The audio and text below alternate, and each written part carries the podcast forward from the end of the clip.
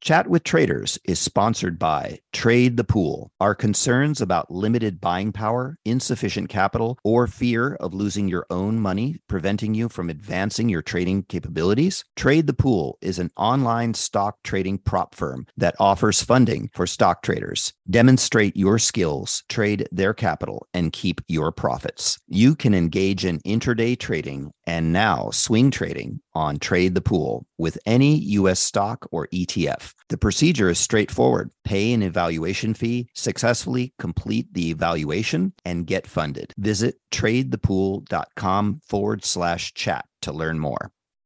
You've seen the headlines. Bonds are making a comeback. But if you've ever tried to invest in bonds, you know what a clunky, complicated, broken experience it can be. That's why at Public, they took fixed income and fixed it. Now you can find, evaluate, and buy thousands of bonds with an investing experience designed this century. Add fixed income to your portfolio with corporate, treasury, and municipal bonds. Go to public.com forward slash bonds podcast to get started. This podcast is sponsored by Public. Full disclosures can be found at public.com forward slash bonds.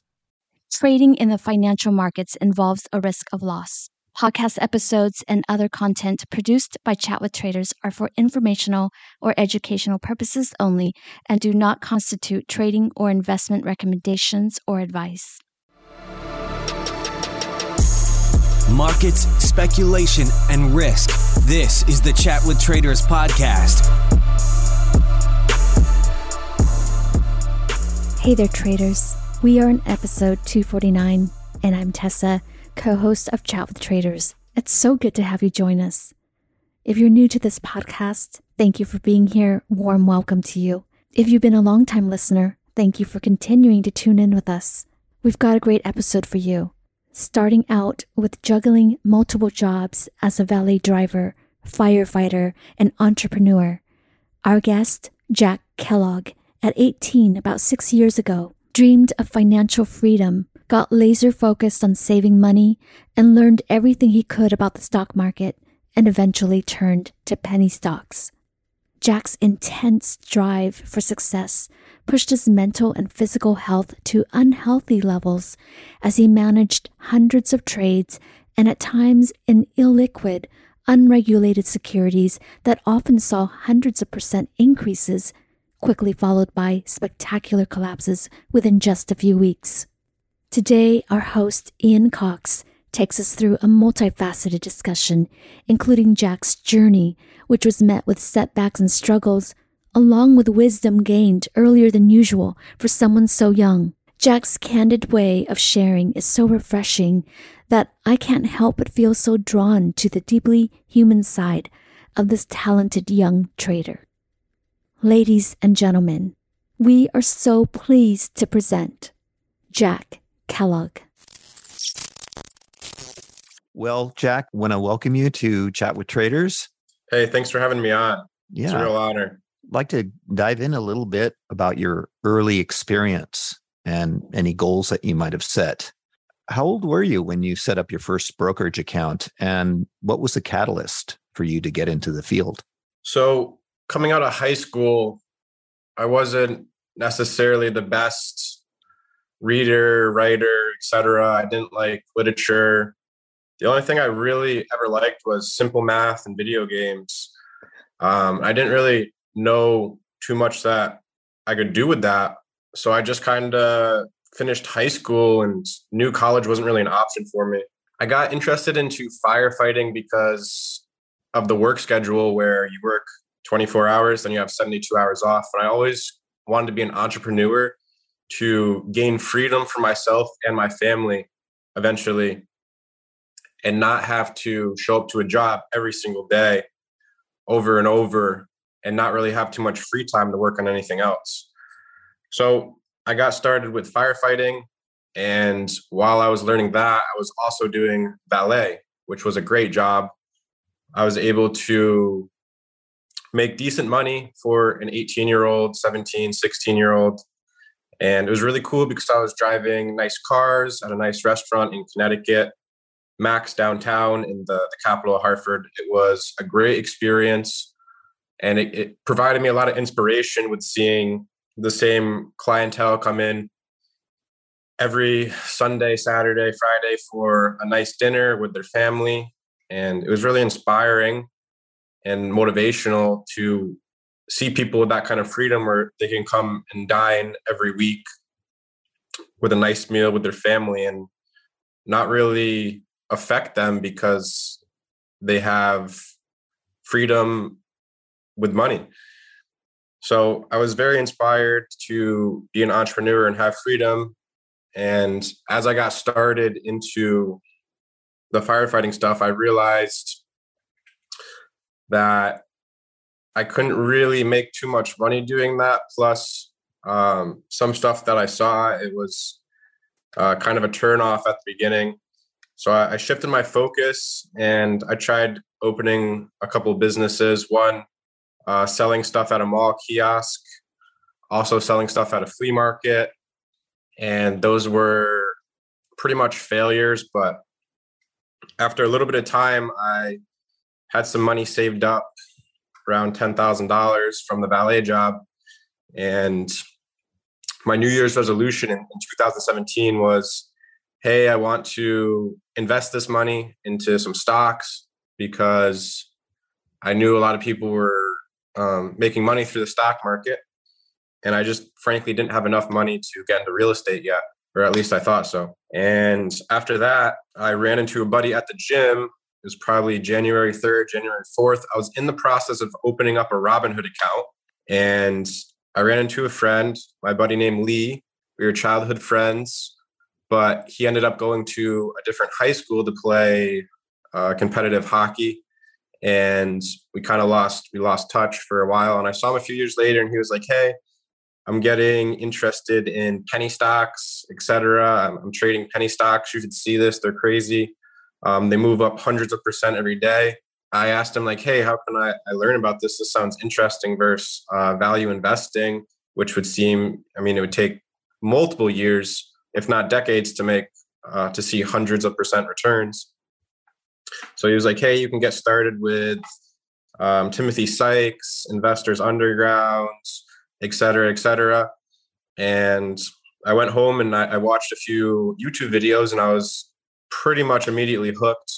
I was still a little skeptical at the beginning, but eventually I saw this one supernova HTGM later that month in January of 2017 went from about two to twenty dollars and I was like, wow, these really do happen. As well as this time was just a few months after DryShips and the shipping, the shipping sector. So I was able to look at previous uh, hit, you know, short-term history and see the crazy moves that had happened. So after that, I convinced my parents to split uh, Timothy Sykes uh, Millionaire Challenge educational service with me. For the next year, I basically just studied and uh, slowly bled out my my a few thousand dollar account. Uh, yeah. How how old were you uh, at the time? Uh, I was like 18, 19 years old. So your parents knew that you obviously had an interest in trading. What was their attitude toward this? Uh, my dad was very skeptical and always called it a scam because he doesn't know anyone that's made money uh, trading penny stocks. It was very new to him. So he was just trying to protect me. And he's like, this is, you know, you should just become an electrician, work with your hands. That's what he is an electrician, make money that way because you have to be very careful. And he, he's always very skeptical about everything.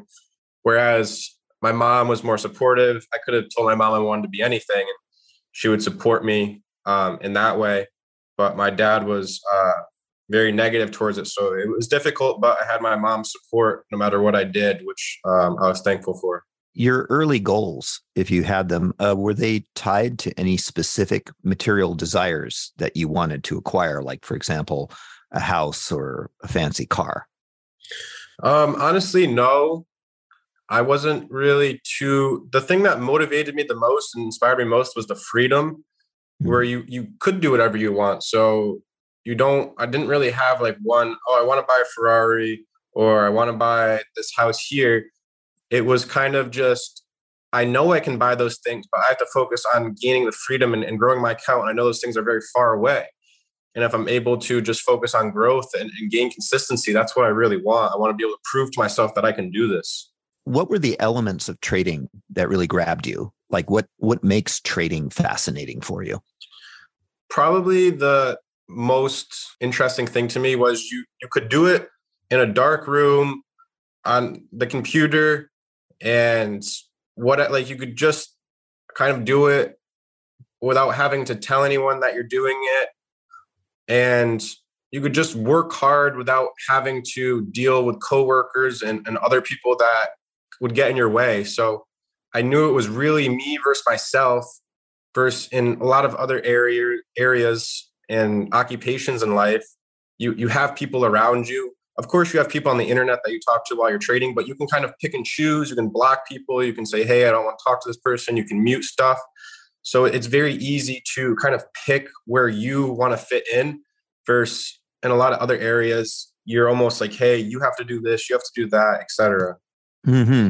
did you find the early experience of trading uh, lonely i mean you had your friend lee um, did you have yeah. a support network of other fellow traders um, no, I just had my buddy Lee, and he was really great for showing me the basics. But around like three months of me learning, he kind of uh, went into e-commerce business and uh, drop shipping and stuff like that. So he he kind of stopped trading, and then it got a bit lonely.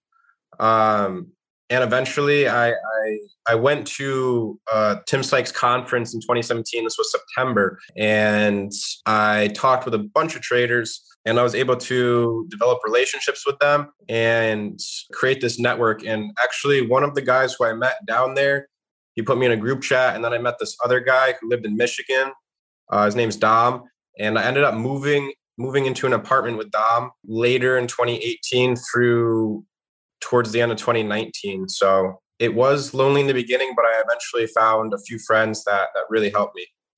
So, in your view, um, do you think it's important to have a support network? Uh, it was important to you? At the beginning, I didn't really want too many people kind of clouding my my view my viewpoint. Like I wanted a fresh mind of of what I think, but eventually, after I learned about it, I realized that hey, I, I need um, a network and a support group to learn and, and grow with because it's very difficult to do it on your own. Right. Yeah, that's a good point. Some argue that getting quick and easy profits early on is one of the worst things that can happen to a beginner trader. What's your viewpoint on this? Yeah, I agree. Fortunately for me, I didn't make any money for the first 20 months, really. I had a couple green months within there, but I would always end up just giving it back the next uh, the next month, if not more than what I'd made. So it, w- it was constantly I, learned the lesson of, of how easy it is to lose money over and over and over again, where I'd, I'd string together a bunch of small wins and then I'd just take a huge loss and I'd lose everything because I was stubborn and I, I, didn't realize that it's more about having big winners and smaller smaller losers versus trying to win consistently and, and having maybe that one big loss here and there. Yeah, so for me, I, I learned how to lose. And a lot of my my friends, a lot of my friends who started in, in 2020 and 2021 when we had the insane bull market, you know, they're going through a very rough patch right now where they're consistently losing and they're, they're super frustrated and they have a lot more, more money to lose. So it's a lot more dangerous just than losing a little bit of money, especially if you take on expenses and you and you have um, payments and all that stuff. Versus even a, a couple of my friends started this year um, and I said, hey, it's a, it's a great time to start, even though you don't think it is, but you're learning a process that's going to yield you results over the long term as long as you stay disciplined and you learned it. You're not in this game just for a quick buck. If you want to really make money, you you have to trade a process for a decade. Before you got into trading, uh, did your family or friends uh, consider you to be a risk taker you know, perhaps expressed through any of your hobbies or interests? I was never really into gambling or playing poker at all or any casino type games. And I didn't really like um, doing stunts or, or, any dangerous sports. Um, so I would say not really. Were any of them a little surprised uh, when they heard that you were getting into trading penny stocks? Really people's just first thought was they were more focused on just like the scam aspect they thought that i was just getting scammed um, like my uncle printed me out uh, this newspaper that i still have actually and he was like, uh, "Why penny stocks are, are scams? You shouldn't trade these, etc." And I think people were just more worried that I was going to lose all my money, and I, I, didn't really know what I was doing, etc. Yeah, well, that's a good segue for us to uh, transition to the topic of the issues with penny stocks. Can let's define penny stocks. Are penny stocks any stock that's trading below a dollar on any exchange?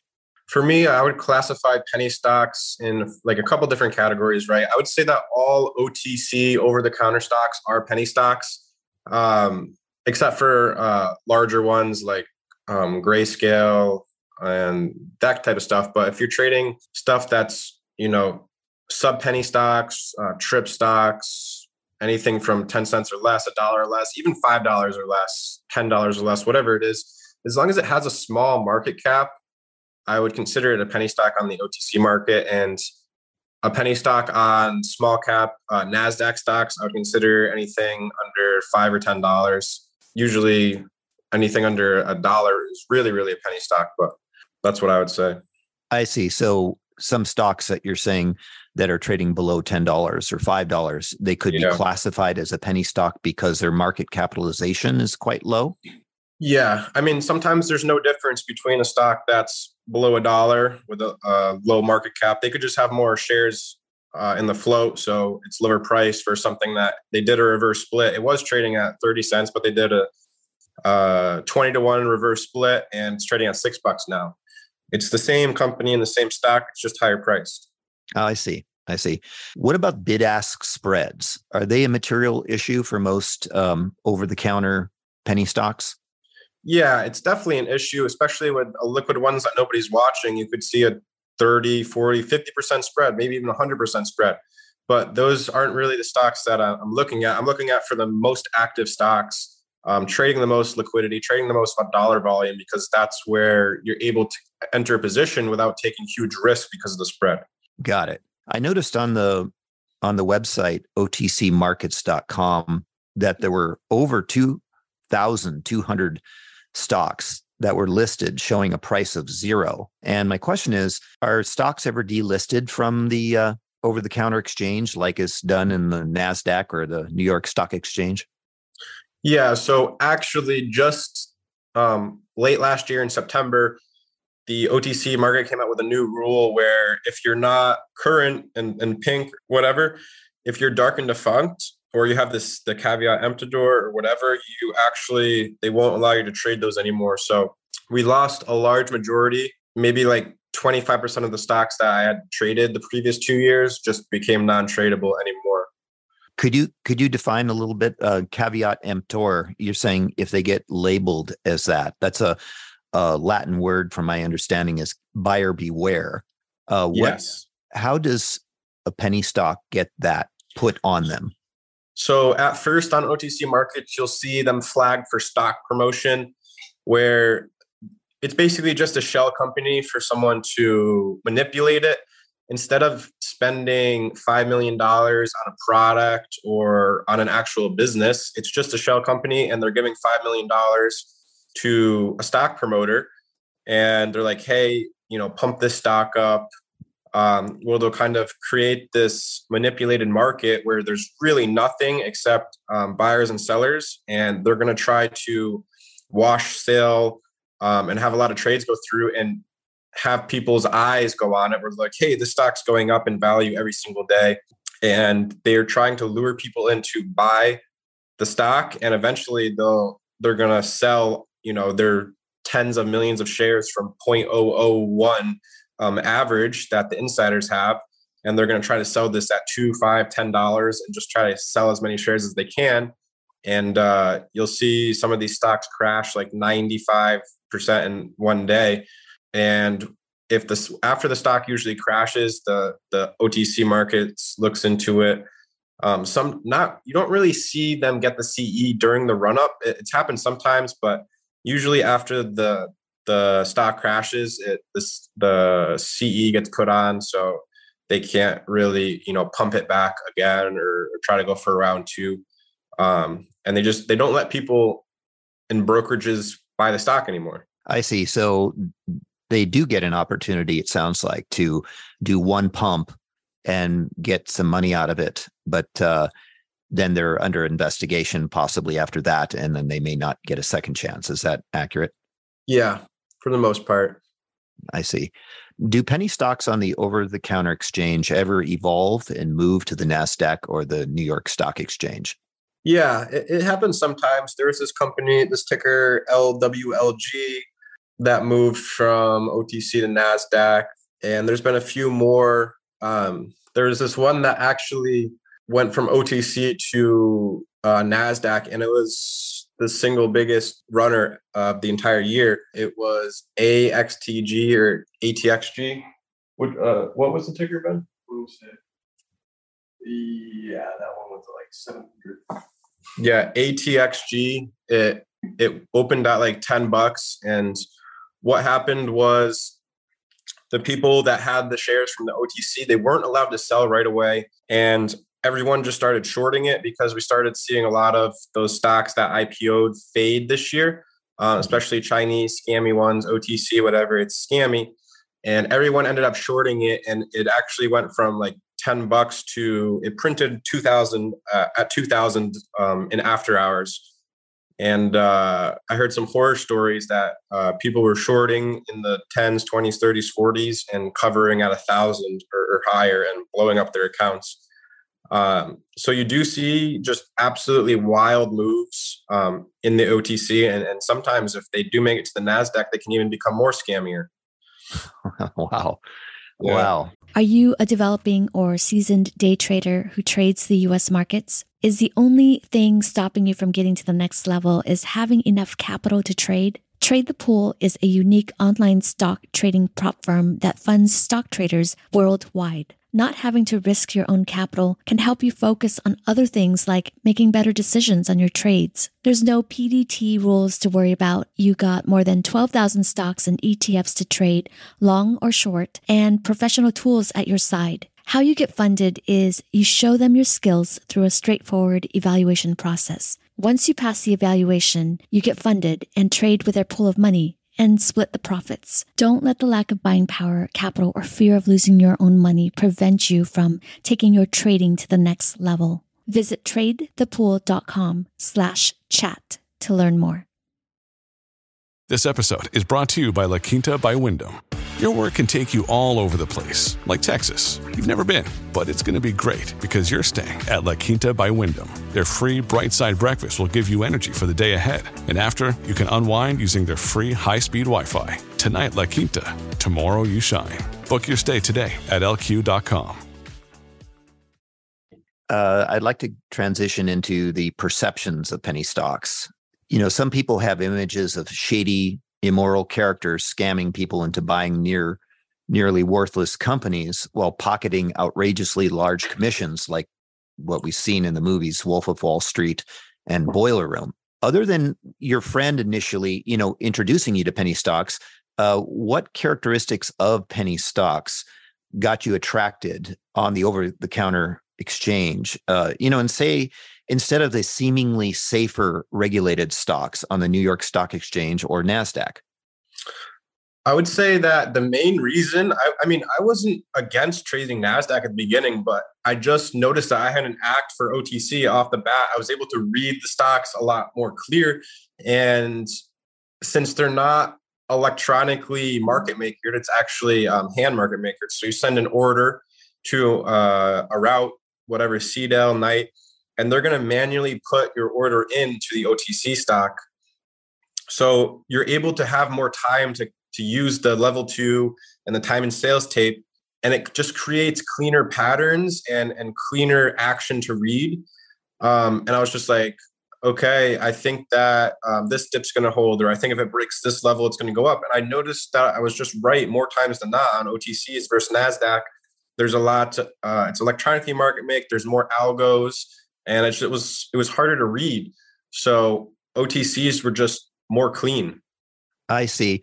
So did you consider the chart patterns to be more reliable? Yes, exactly. I see. Is there a lack? Would you say that there's not many institutional players or program trading in these type of stocks?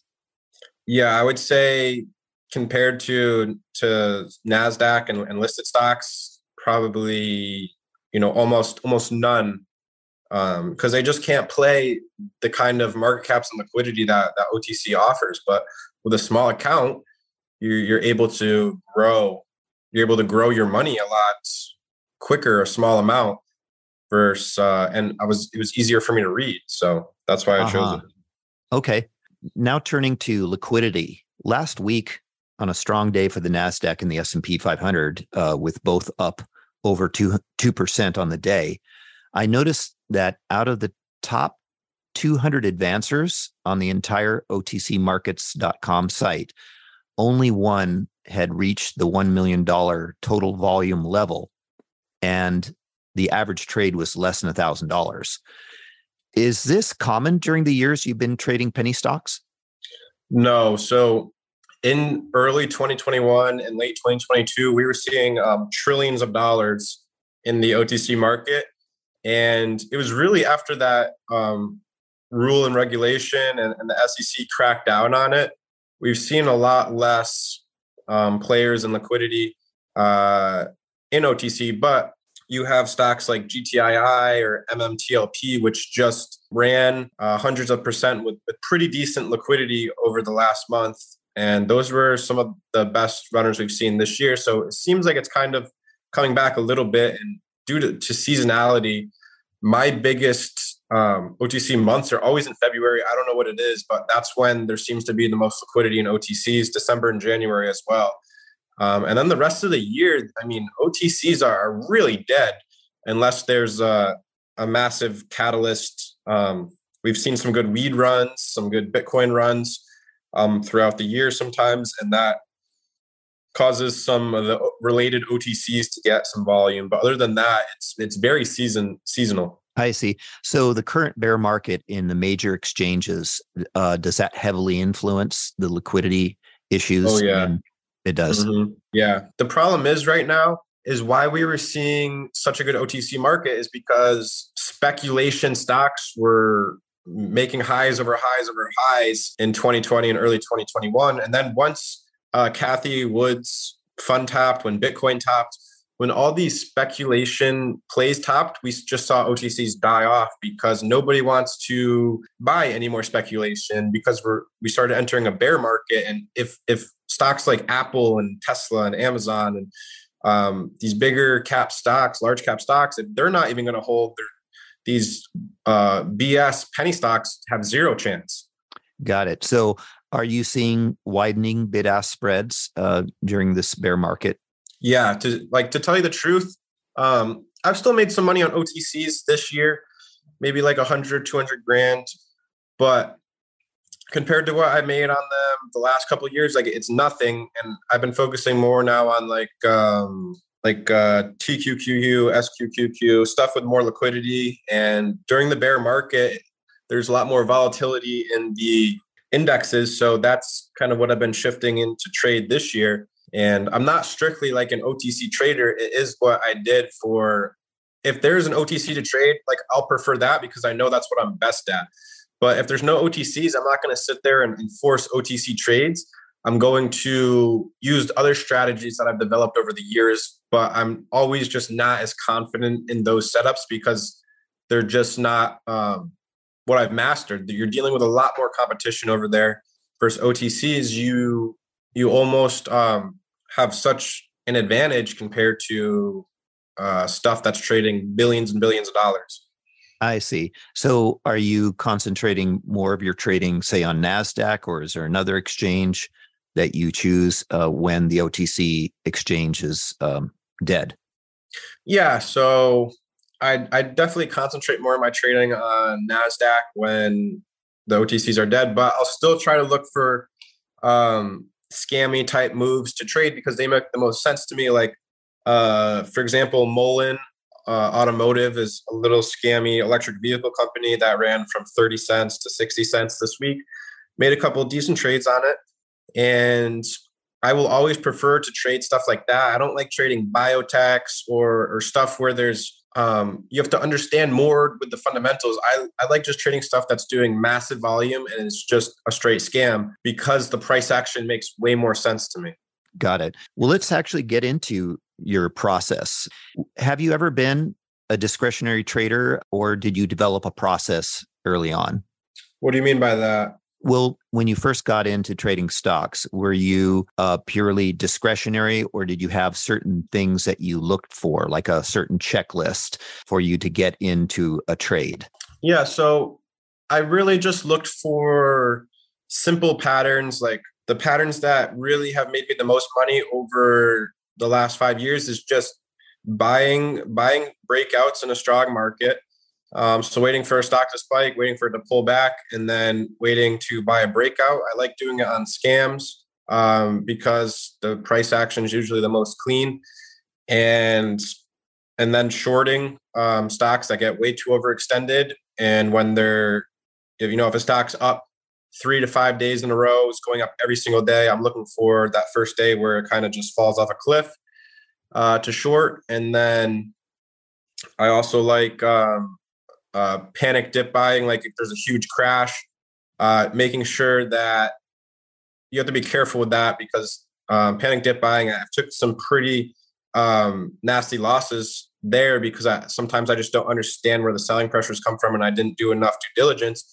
But um, if it's a natural type selling pressure due to stock losses and not um, some massive dilution, there's usually a good uh, bounce. And I've really just used those three patterns over the last five years to I just traded those and uh, continued to scale them up as if I'm making money, I'm using more size. If I'm losing, I'm using smaller size. And I'm just mm-hmm. letting the the market and momentum decide how much I'm going to size into. So that's a very simple explanation of, of what my process is.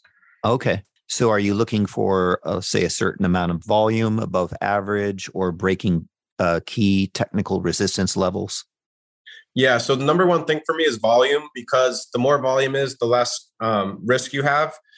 Because there's you're not going to get into a situation where if you buy or you short, it just opens up huge. The spread opens up, and you end up taking you know three, five times where you're planning to risk.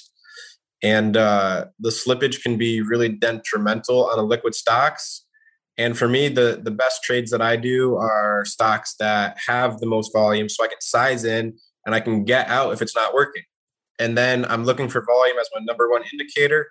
And my number two indicator is I'm looking at technical levels. I'm looking at the history of the stock to see has the stock performed um, clean in the in the history, or has it been super choppy and annoying? How did the daily candles look?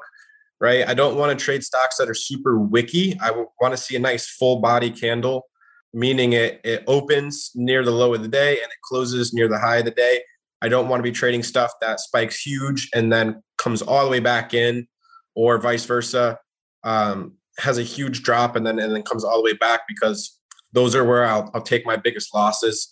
Um, because uh, if something drops 50% and then bounces 300%, I'll usually um, short it into the bounce and, and get blown out.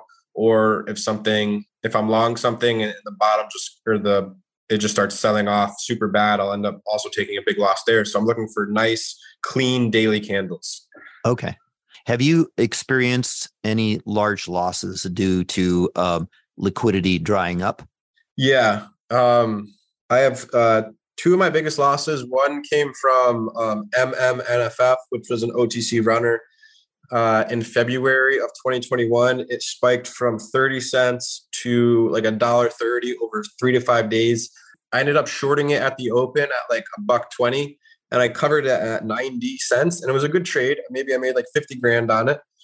And then I started um, buying uh, the dip and started buying 90, 80, 70, whatever. Maybe had like an 80 average. And I, I noticed I just had way too much size for the volume that the stock was trading. I, I had like 2 million shares or something. And the stock bounced a little bit and I was up a little, but I just couldn't execute my sell order because there wasn't enough volume or enough bidders. And I ended up just kind of sitting in it all day, waiting to, to I was slowly selling it, slowly selling it. And then at one point, it just was 2 p.m. and it wasn't bouncing, and it was at like 50 cents. I was like, I or it was at 60 cents. I was like, I just got to get out of this and I sold my position and the stock was at 60 cents, but I didn't even execute my majority of my shares till 50 cents. Oh, wow. Um, I ended up losing like over $300,000 on that trade. And then another trade, um, I was shorting this uh, Chinese um, stock that ran from ten dollars to I started shorting it at two hundred bucks, and it had really bad liquidity where the spread was 10, 15, maybe it could open up to 20 bucks on the spread. And the day before, they tricked me because the spread was really tight and it was trading a lot more liquidity and the price action was clean. And then the next day, um, they just dried up the liquidity because it was a scam. And I started shorting it and they had control of the, the float. And I ended up shorting at like 200 and I covered at 250 for it wasn't a huge loss. I maybe lost like a hundred thousand dollars. I short like a couple thousand shares. It was more than I wanted to risk though. I wanted to risk like 210, 220, lose like 20, 30, 40 grand, whatever. Um, and try to make a hundred grand if it went to a buck 50 because it was super extended. And then um, it went up and it started going parabolic to 400 bucks. And I started shorting it again because it was just getting so ridiculous. And uh, ended up maybe losing another 50k on it just chopping myself up because it, never dropped and the liquidity got even worse. And then the next day um, it was trading at like 700 so i was like I, I, have to try this again. The stock's up from 20 bucks to 700 um, started shorting and I, I, decreased my position size so i could deal with the liquidityness. And i ended up uh, losing another 100 points on it totaling my losses to like 2 250 to 300k and then I tried it one more time. The stock went super complete supernova to 2,500 per share. And I was short at the top of the stock. I had um, a small position short from like 2,400. And my broker said, Hey, like you can't swing this overnight. It's way too risky. And uh, I ended up covering, and the spread at that point was like three, 400 bucks. And I ended up uh, losing maybe like another 100K on it. So my total losses on it was like 400,000. And then the next day it gapped down um, like a thousand points or something and started trading and it, it, slowly faded off. And now the stock's at like 20 bucks or something. Uh, but it just, the, the liquidity um, just dried up and made it impossible to trade. And it just went way further than I expected. But uh, my number one mistake there was I should have just hung up the cleats on it after it proved not to be a good trader after the day um, that they proved for to be a good trader. Wow, what a story! Uh, yeah. So, why did the broker um, not allow you to hold it overnight? Were you in a margin call situation? No, um, they they were just lending out fake shares, right? So, in my, um, I'm not going to name the broker, but in my um, humble opinion, uh, it was naked shorts. So um, they weren't allowing people to um, hold it overnight because they didn't really have shares. They were just lending shares out um, out of thin air. So they don't have um, the locate to let people hold this overnight. Oh, wow. Uh, so as a result of this uh, experience, did you set a rule for yourself um, so that in future trades you would have a maximum uh, position size, say percentage, uh, as a percentage of dollar total dollar volume? Yeah, I would say that for now, now I've really learned my lesson where the last year I, I was aware of a liquid a, a liquid stocks, but I've never experienced a scam go to 2500 bucks. And at the time it was like top 10 new york stock exchange stock on the market and the market cap i think was like 500 billion dollars. And the company has zero revenue. It's a complete um, scam I just never really expected that to to ever happen, and it was just a, a good learning experience that I, I really learned how people actually blew up. Because before I would hear stories of like, "Hey, this guy's blowing up on on this," and I'm like, I mean, like why?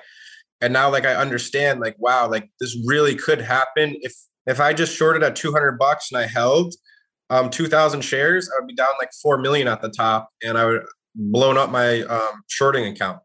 So it really opened my eyes to what could really happen. And now, if I'm going to trade illiquid stocks, like I'll position myself with a hundred thousand um, dollars in the stock. Like if you start pushing like a three, four, five hundred thousand dollar position, that's when it gets really scary because all it takes is a hundred percent to lose uh, multiple uh, six figures. And for me, like I'm, I can take uh, 30 50, 70K losses, they still hurt, but that's like the most I'm willing to lose on something that's super extended and, and the liquid. Um, and sometimes like they, they end up working and I can make a few hundred thousand uh, if they start to to sell off. But for me, it's just all about the position size. I really don't want to size in more than like $150,000 into it. Uh huh. Yeah, I would encourage all our listeners to go check out uh, the chart on HKD. It is uh, quite uh, shocking to see the movement that it made. Do you use leverage? Um, no, I. I mean, I will use leverage. Uh, I have different trading accounts, so like if I'm day trading something, I will never use leverage. But I've started trading uh, like bigger cap stocks. Like um, I've made a couple of uh, investments into this bear market, and I do use leverage on, on that trading account, but I'm never using more than like 1.2, 1.3 leverage um, because I know those stocks aren't going to make a 50% move down against me without me having time to react to, to cut because it, will prove itself um, over the long haul. Like, hey, this is breaking support levels. I got to get out. The market's looking bad, etc. Versus um, day trading, I will never and ever use leverage because how crazy the moves can happen and how unpredictable the moves can happen. And uh, that's the only way I'm using leverage. And I'm not really even using leverage because I have my account spread out. So it's not like I'm um, betting like my entire net worth plus some, if that makes sense. Uh huh. So what are what conditions do you need to hold penny stocks for multiple days or weeks versus say just day trading them? I would say that I need like seasonality, huge volume, seeing people make money. So one of my biggest indicators, I had a, bunch of thousand percent winners back in December of 20, uh, 2020 into February of 2021 because I kept seeing all these Joe Schmoes making um, thousands of percent, and I'm like, I'm like, how how are these people making money? And I was like, at some point, you just have to realize like people who don't know a lot and people who are just buying into uh, scams and they're, and they're going up. Like a lot of people would be like, hey, these guys are idiots. They don't deserve to be making money. I'm going to short this stuff. But sometimes like people like that are they're smart for a very narrow um, window, right? But the problem is people never sell and it comes back in and they think it's going to be the next Apple. But if you just take advantage of that huge move up and you're not, you don't fall in love with the company, um, you can make money. So I started seeing a lot of people make money and I started seeing OTC stocks just running like crazy. So I started buying stocks that were in um, hot sectors, electric vehicle, uh, electric vehicles, Bitcoins, weeds, um, just low price stocks trading huge volume with a big story, etc. And I bought a lot of those, and I probably made 10 to 20, um, 500 to 1,000 percent winners. And some of them I sold way too early, and they I could have made like uh, like I was buying some stocks at like 0.006, 0.003, 0.009, one cent, three cents, and these stocks were going 10 cents, 20. Um, the the biggest winner in all of OTC which had a phenomenal liquidity, was TSNP. Now they merged the company, um, and now it's HMBL, and it went from 0.002 to um, over two bucks. They also did. It will show that the high is like seven or eight now because once they merged, they also did a, a reverse split or whatever, and the, the, price went higher. But yeah, one of my friends had bought uh, 50 million shares of it at 0.0001, and yeah, he put about five thousand dollars into it at nothing, and at the top, it would have been worth like uh, ten million dollars or a hundred million dollars. Oh, wow. Um, and he put like five grand into it, but it would have been impossible to sell all those shares up there, of course, because it, was still trading good volume, maybe like 20, 30 million shares a day. But um, yeah, that that's the possibility if you if uh, something crazy happens and you get into a crazy market like that, and we saw a lot of those just go from dubs and trips to 50 cents a dollar. So, wow. and now it's trading back at two cents though. oh, wow. Oh God. Uh, so are you ever able, are you more emboldened to take on larger short positions in a penny stock or hold short positions longer because of the higher likelihood that whatever fake news uh, or hype that caused these type of stocks to spike will reverse quickly? Um, there's a couple problems with shorting and holding. Like the number one thing being there's a very expensive um, short interest. Like if everybody knows that the scam, everybody's going to be shorting it, and the, the interest will be 500 to a thousand percent to hold it overnight. So that just recently happened with uh, the ticker GTII. It ran from what was it like 80, uh, 60 to 80 cents, topped at like nine or 10 cents uh, last month.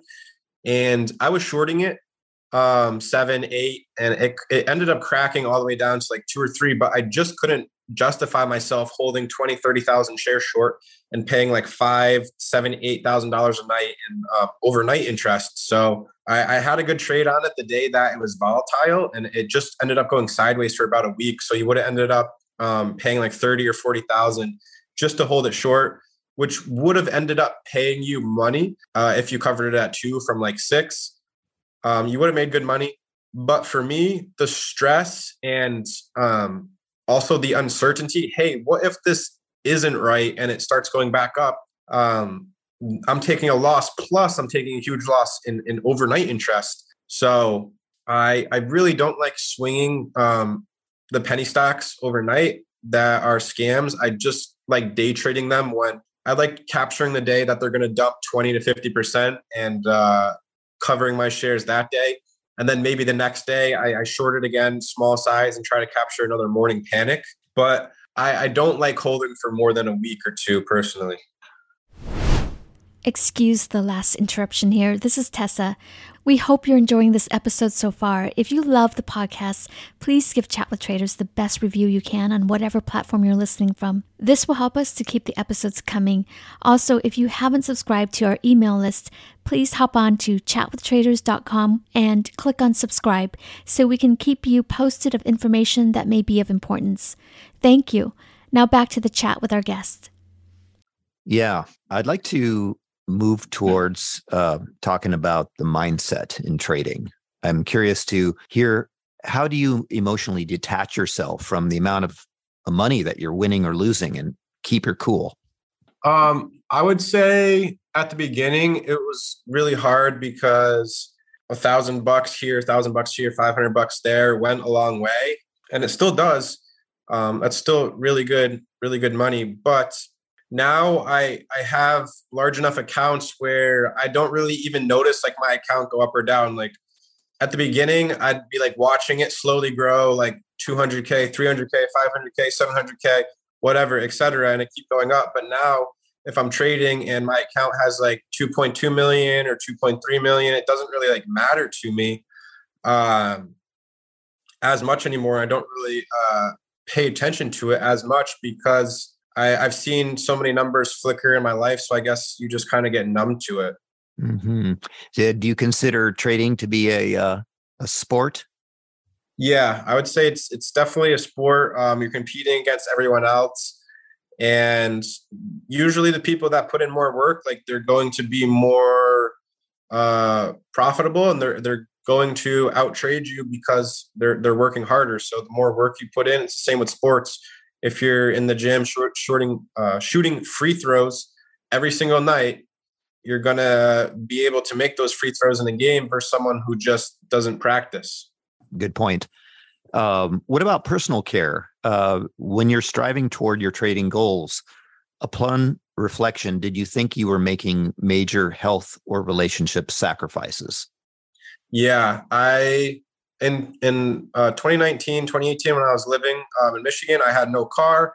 Uh, i had like one or two friends and i would just sit in the office and just study and watch the market all day every day and the market was um, not very good back then. So it was just super depressing because i was working so hard and i was barely making any money and i really had to fight for every dollar that i was making. Plus i had bills to pay um, plus i had to pay rent and stuff like that groceries so it was super um, depressing. And that was when I was really sad. And then um, ended up moving back home. And I had a car again and I had more friends. And that was that was nice. And I started getting um, more happy. And then the market turned on to um, the market just started going crazy. And I knew how hard I was working in 2019. So I used all that energy. And I, I feel like this is what kind of separated me between a lot of other people um, is that they didn't work as hard because they didn't grind as hard and put themselves through depression to learn the market in 2019 and, and 2018, 2017.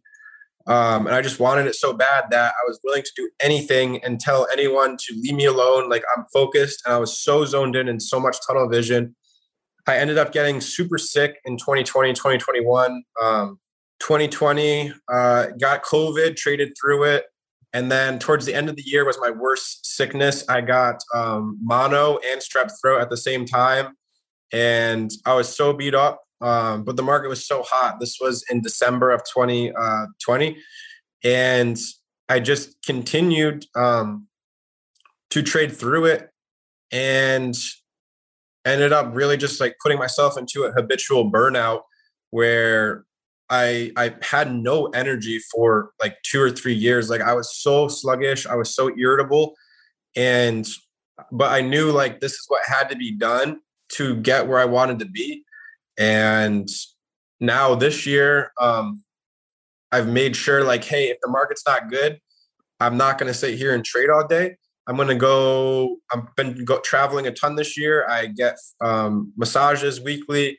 I make sure to get outside and go for a walk every day. I make sure to exercise. This was nothing I was doing. I was just sitting in front of the computer screens all day, every day, um, the last couple years, and I had to uh, reteach myself how to have fun because when people were having fun um, the previous three years, I wouldn't even allow myself to have fun because I just wanted to focus on trading, and that's the only thing that mattered. And uh, now I, I, love having fun, and I, I re-taught myself how to have fun, and uh, picked up. I've probably picked up like thirty to fifty hobbies this year, stuff that um, I used to love when I was a kid, and I just stopped liking them because I was so focused on trading. So it's been a, a, nice shift, and this has been one of the better years of my life because now I have the freedom um, to do what I want, and I'm still making money in the market, and I'm not as stressed out. Wow, that's great that you're learning uh, how to get some balance um, mm-hmm. between trading the markets and taking care of yourself. Uh, have you developed, since processes are important um, when trading the market have you explored developing processes for other areas of your life like you know diet exercise yeah i i definitely have um i would say like the main thing is i've really just been focused on like schedule driven this year so i i get up at a certain time I, I do certain stuff throughout the day i usually make a certain breakfast and i get outside at a certain time so every if every day that I'm home and it's a regular work day, I have a specific process. I'm doing my Excel work at a specific time, etc. And I think that's um, definitely have learned that type of discipline through um, trading. And but when I go on vacation, I kind of just I don't really follow a process. I just um, do what I can to experience the most that I can. Uh huh. What would you say to your fellow trader regarding mindset and personal care? Any tips? Um, I would say like the number one thing for me that I regret that I didn't do was I didn't stretch enough of my upper back and I developed a lot of knots. And also I got a lot of sickness because I wasn't taking vitamin C and I wasn't seeing the sun. So my number uh, my two top tips are to get outside every day and, and, just make sure that if you are feeling stressed just to use a massage gun or to stretch um, your upper back area a lot because you you really can develop nasty knots that that don't go away and significantly decrease your life and happiness mm-hmm. Mm-hmm. great advice my understanding is that your process and your discipline and strategies helped you turn just $10,000 into over 6 million in just 4 years? Has your lifestyle changed throughout your trading successes? Um, I I turned about I had 10,000 but then I kept working my valet job and um, I ended up uh, starting and my mom also um, gave me my mutual fund too um, supporting me. And I ended up starting with like 20 to 30K, kind of in between that range. and uh, I've turned that now into almost 11 million in profits. But yeah, after taxes, I'm, I'm clear. I'm obviously not. I don't have 11 million, um, but that is how much I've made in my career. Nice. And, yeah.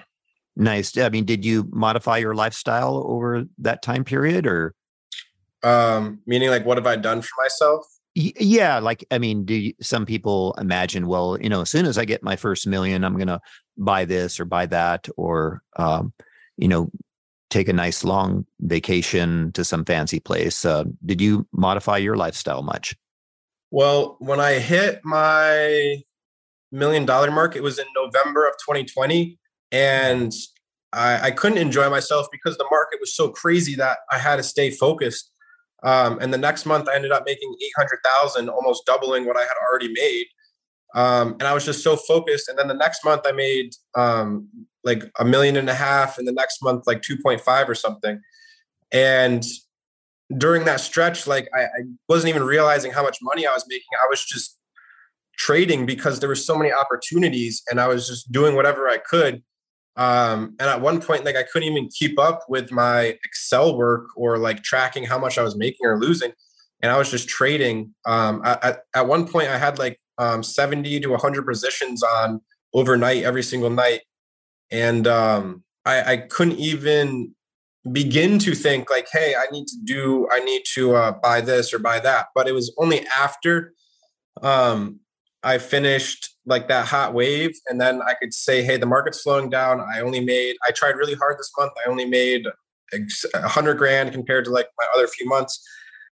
And then i started saying like hey what can i do now with this with this cash? So i ended up um, one of the first things that i did was i withdrew 50000 or a 100000 from the bank and i gave my my parents um, 50000 each uh, on my 20 on my 23rd birthday, um, which was about a year and a half ago.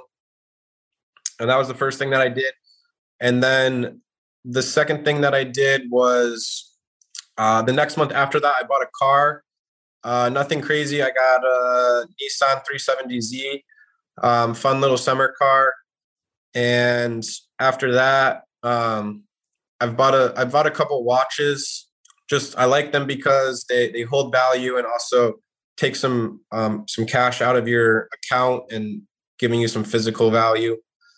And uh, other than that, that was really it. I bought my girlfriend um, some nice presents throughout the years. Really, the only other thing is um, I spent a lot uh, on travel and experiencing stuff through this year and and late last year.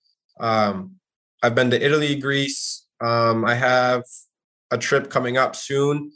Uh, I'm going to Norway, Sweden, and Denmark for a food tour. Uh, going to be eating at the top five uh, or five out of the 12 best restaurants in the world with um, also the, the I am uh, eating at the top rated restaurant in the world. And that's like an experience that um, I'm really excited about. Um, other than that, um, yeah, just taking uh, learning uh, photography and, and, stuff like that.